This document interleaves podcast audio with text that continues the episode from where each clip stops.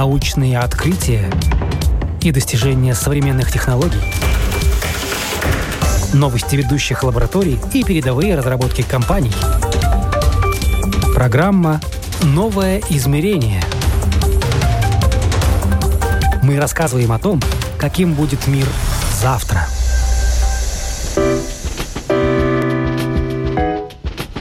Ядерные технологии позволяют тушить пожары, получать в домашних условиях чистейшую воду и могут принести немало пользы. Однако стереотипы о современных ядерных технологиях сводятся в основном к атомной энергетике и вооружению.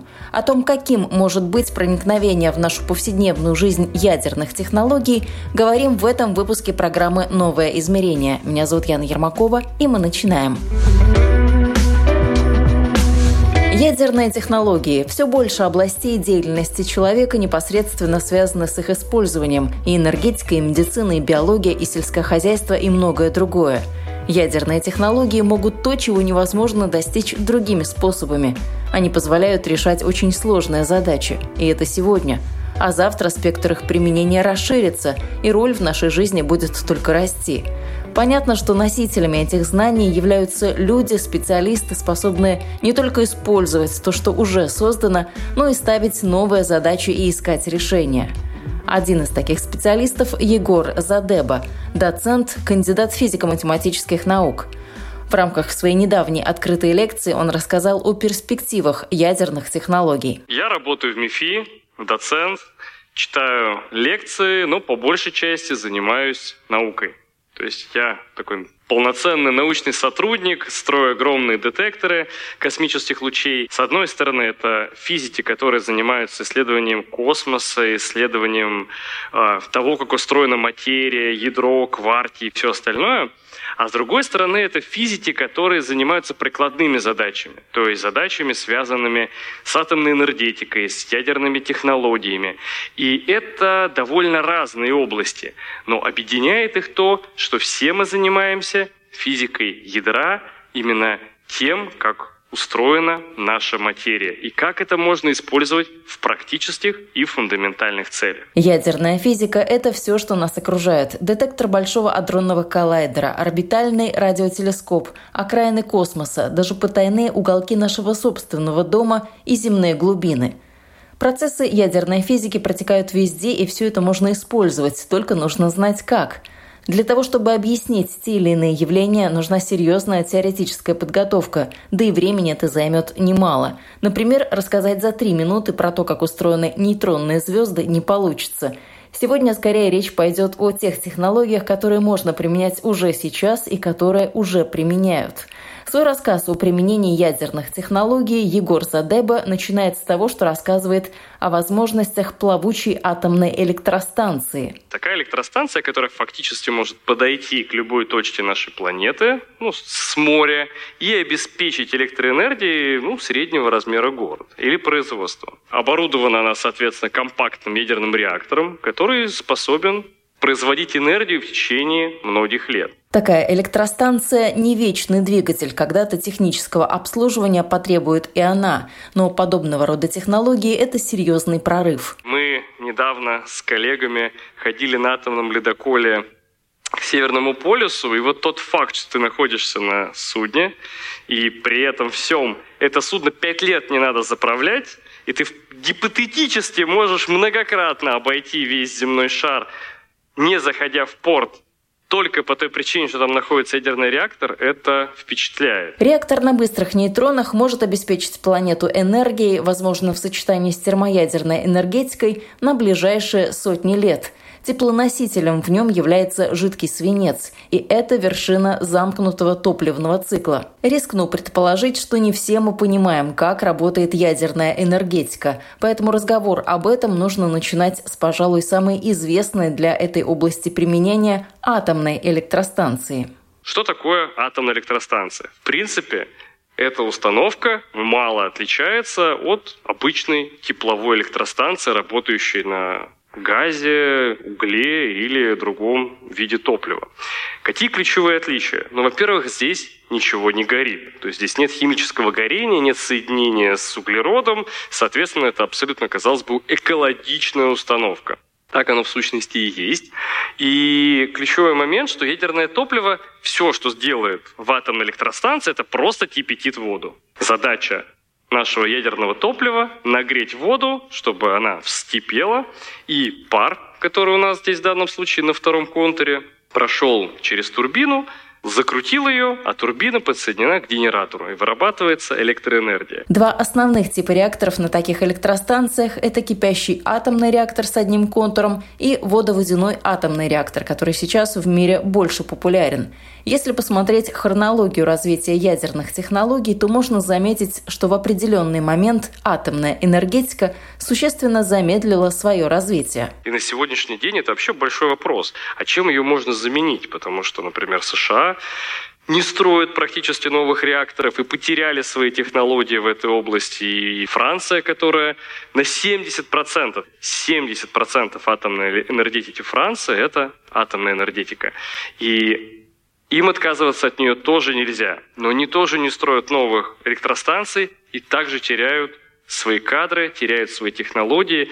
И получается на сегодняшний день только Россия, Корея, Китай, которые развивают эту экологичную область, а, способны создавать такие большие установки. И казалось бы, чем можно заменить? Потому что мы все понимаем разницу между ветряком и АЭС. Ветряк работает, когда дует ветер, он не способен дать базовую выработку электроэнергии. Ну, а атомная электростанция может выдавать огромное количество энергии постоянно. И это действительно серьезный вопрос современности. Атомные технологии и непосредственно атомная энергетика предназначены не только для того, чтобы просто получать электричество. Например, установка на быстрых нейтронах, которая до 90-го года работала в Казахстане, частично опресняла воду. С помощью атомной электростанции в пустынном районе появилась река пресной воды. Это, в принципе, достаточно простая технология, когда вы соленую воду выпариваете, выходит в первую очередь пресная вода, далее вы очищаете и целая река в пустыне. Представьте, у нас есть Сахара, представьте, у нас огромное количество а, пустынной территории в Австралии во многих точках нашей планеты. И такие технологии способны наполнить их жизнью. Это новые зеленые леса, зеленые насаждения, это кислород и экология региона. В сохранении экологии немаловажную роль играет также замкнутый топливный цикл. Для простоты понимания Егор Задеба проводит параллель с кладом. Если еще ну, где-то 20 лет назад многие страны пытались куда-то увести спрятать, что-то сделать со своим отработавшим ядерным топливом, то на сегодняшний день фактически это топливо – это уже клад.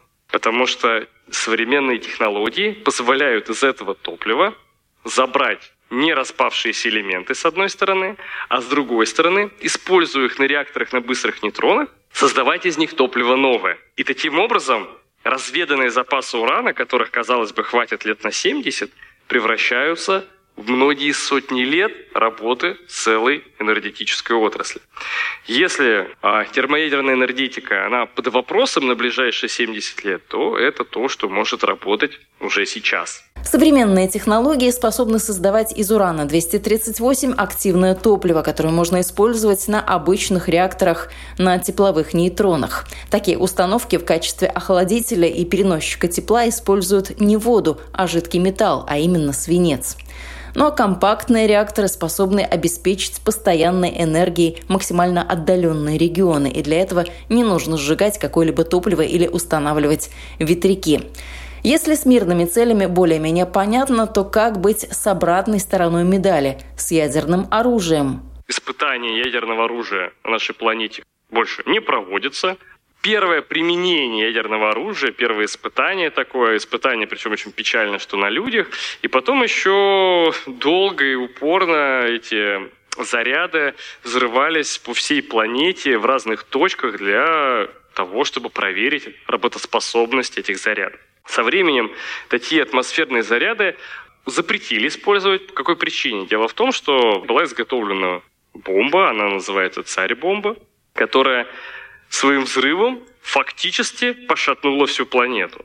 То есть Физикам, инженерам удалось создать заряд в 50 мегатонн. Еще думали, поменьше будет. В итоге получилось 50 при взрыве рассчитали, которые вывели фактически из строя всю коротковолновую связь по планете, потому что по атмосфере и по ионосфере пошли волны. Фактически волна от этого взрыва обогнула два раза земной шар, и его почувствовали сейсмографы везде на планете. И с этого момента стало понятно, что гнаться дальше за мощностью, гнаться дальше за эффектом бессмысленно. Это опасные игрушки, которые просто приведут к тому, что планета расколется, а те продукты, которые образовались после взрыва, ну, они оказываются в легких опять же, по всей планете, всех людей.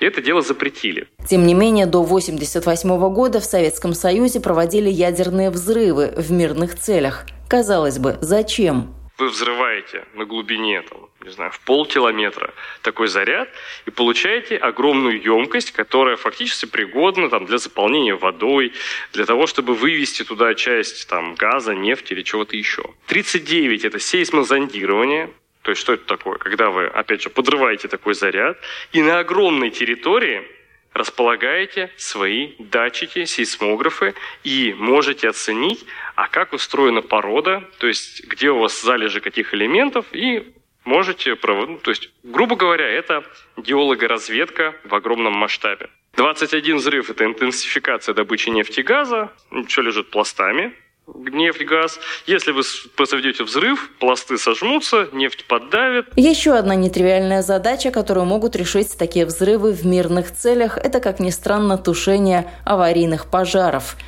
Такие случаи известны в США, где было проведено 25 взрывов, а также хороший пример в этом отношении Узбекистан.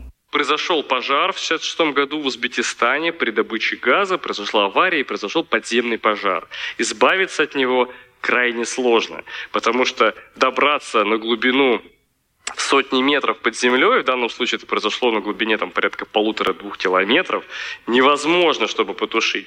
Вот этот вот факел накрыть ничем нельзя. Он сорвет любую крышку, которую вы на него положите. Единственный способ, который оказался в руках инженеров, это взорвать ядерный заряд на глубине в полтора километра под землей, чтобы он сместил породы земли и перекрыл, соответственно, поступление газа наружу.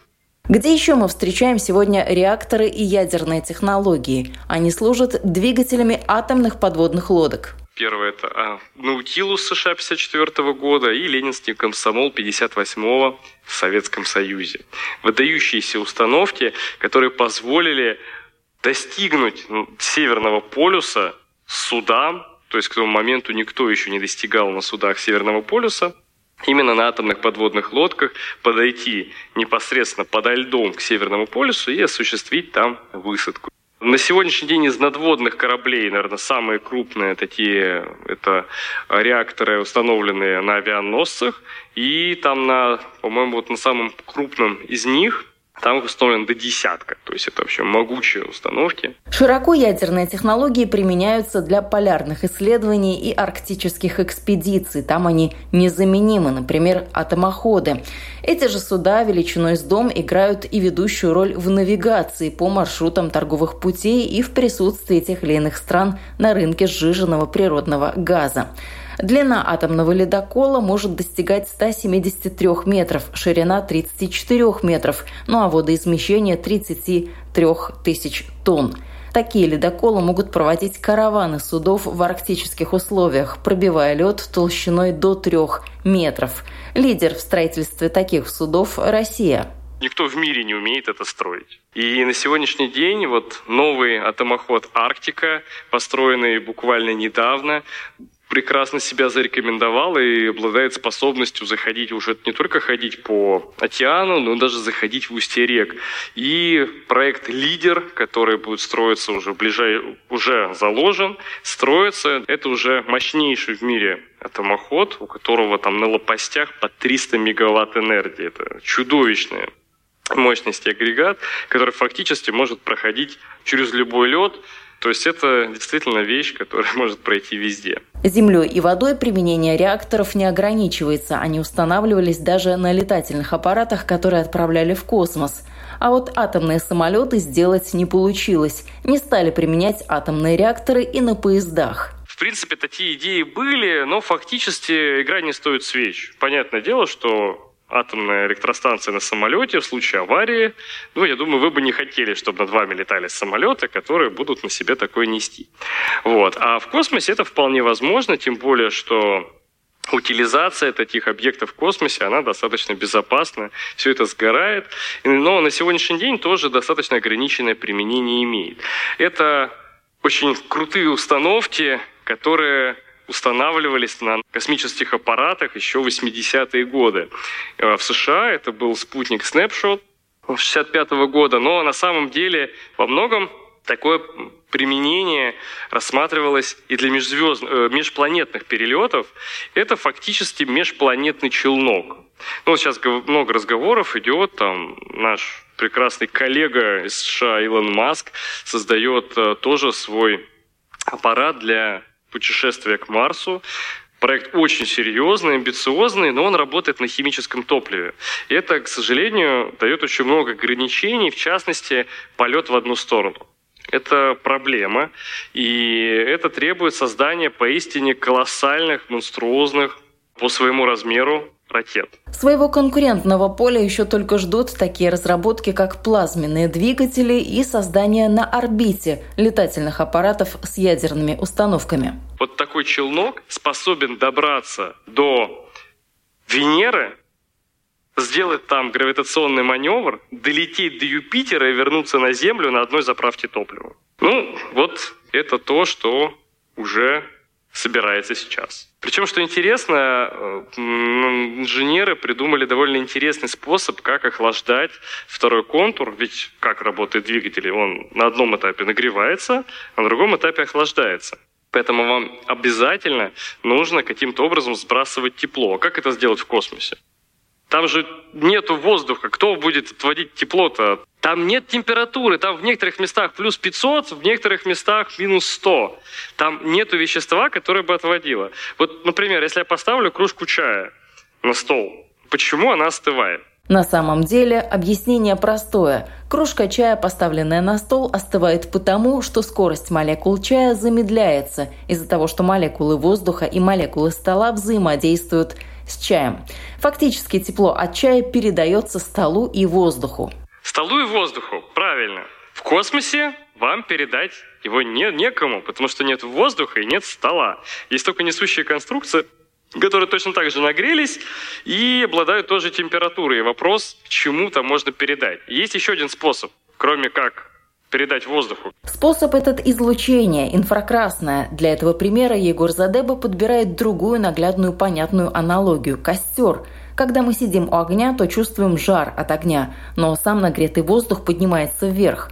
Мы сидим, как правило, сбоку, и все равно нам тепло – как раз-таки за счет инфракрасного излучения. Греетесь вы за счет излучения от пламени.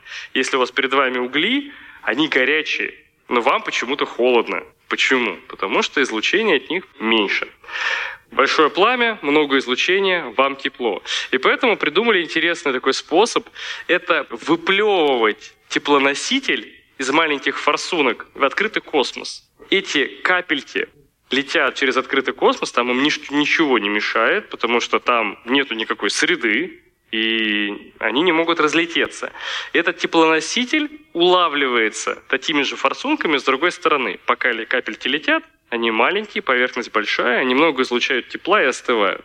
Это вот такой проект. Не знаю, насколько будет реализован, слишком уж он амбициозен, а, но на сегодняшний день поэтому в первый экземпляр создается на радиаторах, но потом будет интереснее. Как еще эти технологии можно использовать в космосе? Достаточно просто взять радиоактивный элемент. Однако здесь нужно учитывать самые разные нюансы, даже те, о которых и подумать поначалу было сложно. Есть такая история, как э, Дали, значит, одному начальнику кафедры, значит, образец, он его поставил в сейф, пришла потом проверка, открывают, и сейф пустой. И лежит вот такая вот, значит, кучка пепла. Вот, просто элемент, соответственно, окислился и просто сгорел. Вот, и э, непосредственно вот этого такого образца не осталось. Значит, э, горячий, горячий источник помещается между, ну, рядом с так называемым элемент пельтье. Ну, это вот такая штучка, которая, если у вас с одной стороны тепло подвести, с другой стороны охлаждать, то получается разность потенциалов, которые можно использовать, например, для зарядки батареи. А можно сделать наоборот. Можно взять, подвести туда электричество, и тогда с одной стороны элемент будет горячий, а с другой стороны будет холодный. С помощью этого охлаждают как раз вот элементы многие на спутниках. С помощью этого делают компактные холодильники в машины. Ну, в общем, много где это используется. Если с одной стороны горячо, с другой стороны холодно, это можно использовать для выработки электричества. И на основе этого сделаны ритеди. Это радиоизотопные источники энергии. Это агрегаты, внутри которых находится даже не топливо, а фактически горячее вещество, которое является источником радиации. Оно достаточно плотно защищено оболочкой, ну, в принципе, такие ретеди ну, фактически абсолютно безопасны, потому что нагреваются они за счет альфа-излучения. Альфа-излучение – это альфа-частицы, альфа-частицы – это ядра гелия. Они не могут пройти даже бумажку просто обычную. И вот эти корпуса, которые у них есть, надежно защищают их э, нас от радиации, когда они находятся рядом. И вот такой объект способен выделять энергию в течение сотни лет. Это вообще огромная вещь, это фактически ядерная батарейка. Такими ретегами можно подзаряжать аппаратуру. Например, этим пользовалась миссия «Аполлон» на Луне. Устроен он достаточно просто. Самое главное здесь – радиаторы, которые за счет излучения охлаждают ретег и обеспечивают разницу температур. И на сегодняшний день их можно встретить, например, на аппаратах Voyager, которые уже улетели далеко за пределы э, наших планет, то есть они уже там пролетели мимо Плутона, в общем, Нептун, все, они уже покинули, и это уже, получается, 40 лет они работают на таких ретегах. Это New Horizons, это Curiosity, те аппараты, которые сейчас присылают материалы с Марса, с других планет, они способны обеспечить себя энергией только за счет радиоизотопных источников. Ну, банально, если вы летите к краю Солнечной системы, то Солнце уже фактически мало отличается по размеру от других звезд. Нам сложно представить масштабы Солнечной системы. Абстрактное, то, что мы никогда не видели и не увидим, плохо соотносится с реальностью. Чтобы объяснить ценность и значимость Ритега как научной разработки и практического изобретения, Егор Задеба предлагает сначала посмотреть на расположение планет, а потом представить мощность Ритега. Если смотреть на Солнце с позиции планеты Нептун, то в диаметре Солнца выглядит гораздо меньше, чем если наблюдать за ним с Земли. Во сколько же раз? Оказывается, примерно в 100. То есть фактически это просто небольшая точка. И очень хорошо обычно визуализируют следующим образом. Представьте, что Земля – это метровый шар. Он светится. Ну, представьте, у вас парк какой-нибудь большой есть. Ну, вот представили, в парке где-то вот с одной стороны парка стоит метровый шар. Если отойти от него примерно, ну, по-моему, первое, что мы встретим спустя несколько шагов это будет у нас Меркурий, и это будет что-то порядка метров пяти. Потом еще отойдем метров так на 20, на 30. Мы встретим такую маленькую горошинку, это будет Земля. А вот чтобы вы представили дойти до Юпитера, это потребуется уже пройти 700 метров. Вот представьте, как с Юпитера выглядит метровый шар вот 700 метров метров, метровый шар светящийся. Наверное, маленький, да? 700. А вот там, где Нептун, Плутон, это уже порядка трех километров. Это чтобы вы представляли масштабы Солнечной системы, да? То есть вот метровый шарик, а ближайшая, вот, а вот до планеты крайней, это 3 километра от него. Что же еще нужно знать о ядерных технологиях? Термоядерный синтез – это следующий этап в развитии ядерной энергетики. То есть это процесс, когда, удерживая плазму, ядра собирают, а не делят их процесс достаточно чистый с точки зрения, что соединяя водород, вы получаете гелий. Там, допустим, если вы пойдете дальше, вы будете получать следующие элементы, которые сами по себе радиоактивными не являются, а главное, дейтерий, главный источник энергии для термоядерного синтеза, ну, в его наших океанах, ну, фактически неограниченное количество.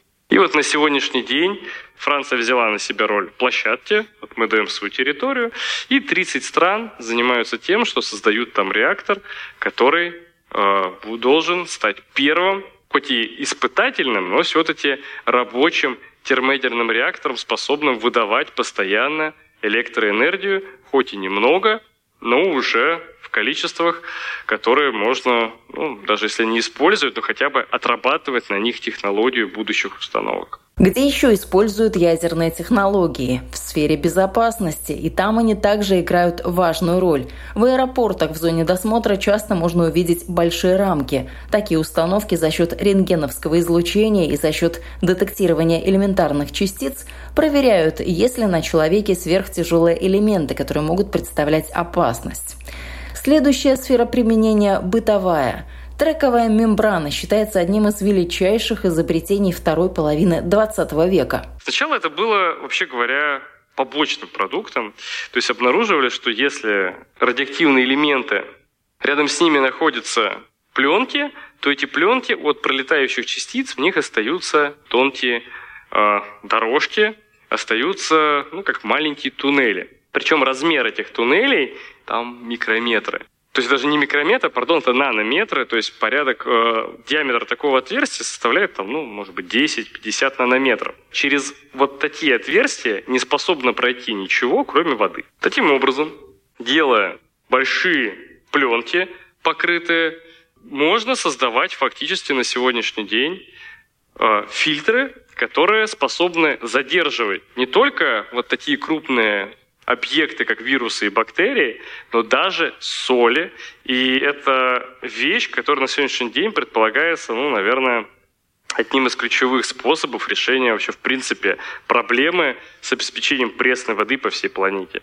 Ваша задача – обеспечить только давление, чтобы вода преодолела пленки. Ядерная медицина. Есть и такая сфера. Это совершенно отдельная область научных знаний и практического применения разработок. Так, например, в онкологии без ядерной физики сегодня никуда. Потому что тут и химиотерапия, и лучевая терапия, и даже сами, в принципе, методы исследования состояние человека все основаны на ядерных технологиях, на ядерной физике. Это и, с одной стороны, в принципе, ядерно-магнитный резонанс. Это и томография, которая занимается точно так же облучением. Это биомедицина, э, просто медицинская физика. Все это ядерные технологии фактически для того, чтобы лечить людей, для того, чтобы диагностировать то, что с ними происходит. И добавляя, например, к определенным препаратам ну, как правило, просто к сахару, добавляя разные радиоактивные элементы, можно очень эффективно уничтожать зло, злокачественные опухоли. Причем даже не за счет того, что эти радиоактивные элементы им какой-то вред нанесут просто своим присутствием. Как вы думаете, в принципе, работают вот эти методы против онкологии? Дело в том, что клетки раковые, они может, вы слышали, очень голодные. Это самые прожорливые клетки в организме человека, если они в нем есть. И когда вы едите сахар, то эти клетки поглощают там, до сотни раз больше, чем обычные здоровые клетки. Поэтому, если вы присадите к сахару какой-нибудь радиоактивный элемент, то накопятся они в первую очередь именно в раковых клетках. Дальше. Вы можете присадить, например, такой элемент, который под внешним воздействием, как бомба, взорвется. То есть выделит большое количество тепла. Вы его присаживаете к сахару, человек это ест, у него накапливается в раковой опухоли этот, радиоактив... Э, этот элемент. Дальше вы ведете его там под источник нейтронов, под что-то, под какое-то излучение. Эти элементы взрываются как бомбы и поражают непосредственно опухоль. И таких способов очень много. Самый классический – это когда вы к сахару добавляете радиоактивные элементы, и человек употребляет этот препарат, и далее видно Потом при сканировании тела уже, ну, грубо говоря, дозиметром, видно, в каких областях накопилось, накопился именно этот препарат. То есть, где находятся именно раковые опухоли. Это, да, типичный способ диагностики. В этом же ряду технологий ядерной медицины стоит и лучевая терапия, которая позволяет точечно поразить опухоль, например, в мозге человека. Никаким другим способом туда добраться нельзя, потому что, ну, извините, вы скальпелем разрежете половину лобной доли, вы обратно ее не пришьете. Ну, если пришьете, то как бы толку от этого никакого не будет.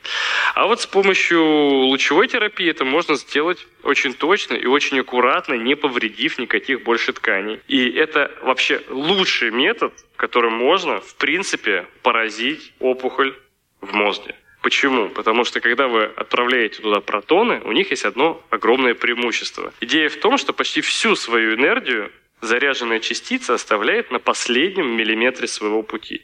А пока она двигается до этой точки, она ткань не повреждает, ну, практически не повреждает. Таким образом, вы можете очень точно уничтожить область размером в один кубический миллиметр. Вот такими вещами занимаются вот физики-ядерщики в области медицины. Сейчас в некоторых странах мира вырос спрос на создание реакторов, способных накапливать изотопы, которые требуются непосредственно для медицинских целей. Много заказов поступает из Южной Америки и Африки.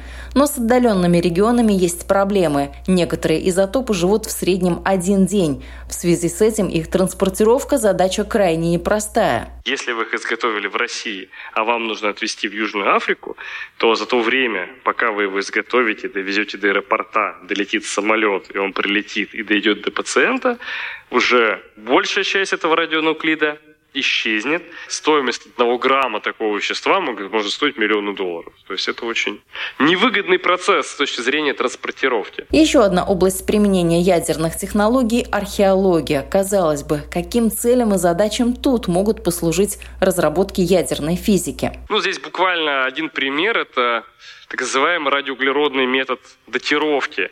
Дело в том, что у нас все живое состоит фактически в себе содержит углерод.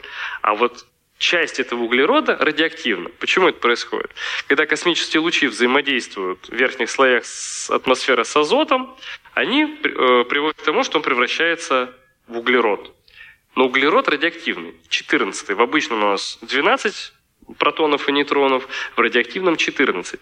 И получается, что все, что родилось на Земле, деревья, трава, животные, все в себе содержит определенную долю 14 изотопа углерода. Он образовался в атмосфере, в верхних слоях, и вы его потребляете с пищей и так далее, пока вы растете. То есть пока он свежий. Когда дальше процесс накопления останавливается, и таким образом, если вы достали из-под земли какую-то палку, грубо говоря, или там, не знаю, древнюю статуэтку деревянную, то вы можете определить ее возраст с хорошей точностью, измерив соотношение 12 и 14 углерода. И это на самом деле далеко не все, потому что этот метод подходит где-то до 40 тысяч лет а, датирования. Дальше есть уран-свинцовый метод, который позволяет датировать такие объекты, которым уже миллионы лет. Это свинец-свинцовый метод, это метод э, кальциевый, то есть огромное количество изотопов, которые позволяют датировать, например, кости динозавров. Это очень хороший пример кальция. В костях, ну, вы знаете, много кальция. Соответственно, по радиоактивному соотношению радиоактивного и стабильного кальция можно это определить. А, вот метеорит тоже его можно датировать, то есть его время образования и какие-то особенности по содержанию, там, по соотношению между радиоактивными и стабильными элементами. Ну и, наконец, на самое вкусное и на самое сладкое. Ядерные технологии применяют в сельском хозяйстве, а также в торговле. Кстати, после таких вот научных откровений я бы вообще поостереглась покупать что-либо. Сколько хранится сейчас свежая рыба? Проживет примерно денек-два и начнет уже идти запашок. Почему это происходит? Потому что у вас в рыбе есть бактерии. Эти бактерии начинают эту рыбу поглощать вместо вас. Соответственно, происходит выделение различных неприятных вам и нам всем в общем, элементов, и рыба потихонечку превращается в то, чем хорошо удобрять почву. Если вы эту рыбу например, синхротрона облучите рентгеновским излучением хорошеньким таким, то фактически все бактерии, все живое, что там есть, погибнет. И такая рыба, свежая, выловленная, прошедшая через такой синхротрон, а их изготавливают довольно много, и достаточно простой аппарат, может храниться уже не один день, а неделю или две. Потому что в ней просто банально нету ничего живого, чтобы привело к разложению продукта. На сегодняшний день через такие процессы проходит значительное количество скоропортящихся продуктов, и это позволяет увеличить срок их хранения. То есть не нужно никаких ГМО, ну хотя и ГМО-то ничего страшного нету, но в любом случае вам не нужно придумывать сложные сорта для долгого хранения, вы просто убиваете все бактерии внутри, и этот продукт хранится еще много месяцев, особенно если вы поместите в вакуумную упаковку. Долгое время атомная отрасль была одной из самых закрытых, и о достижениях атомной науки не принято было говорить открыто. Нетрудно догадаться, почему. У каждой медали, как водится, две стороны. Вы слушали программу «Новое измерение». Этот выпуск для вас подготовила я, Яна Ермакова. Всего доброго и до новых встреч!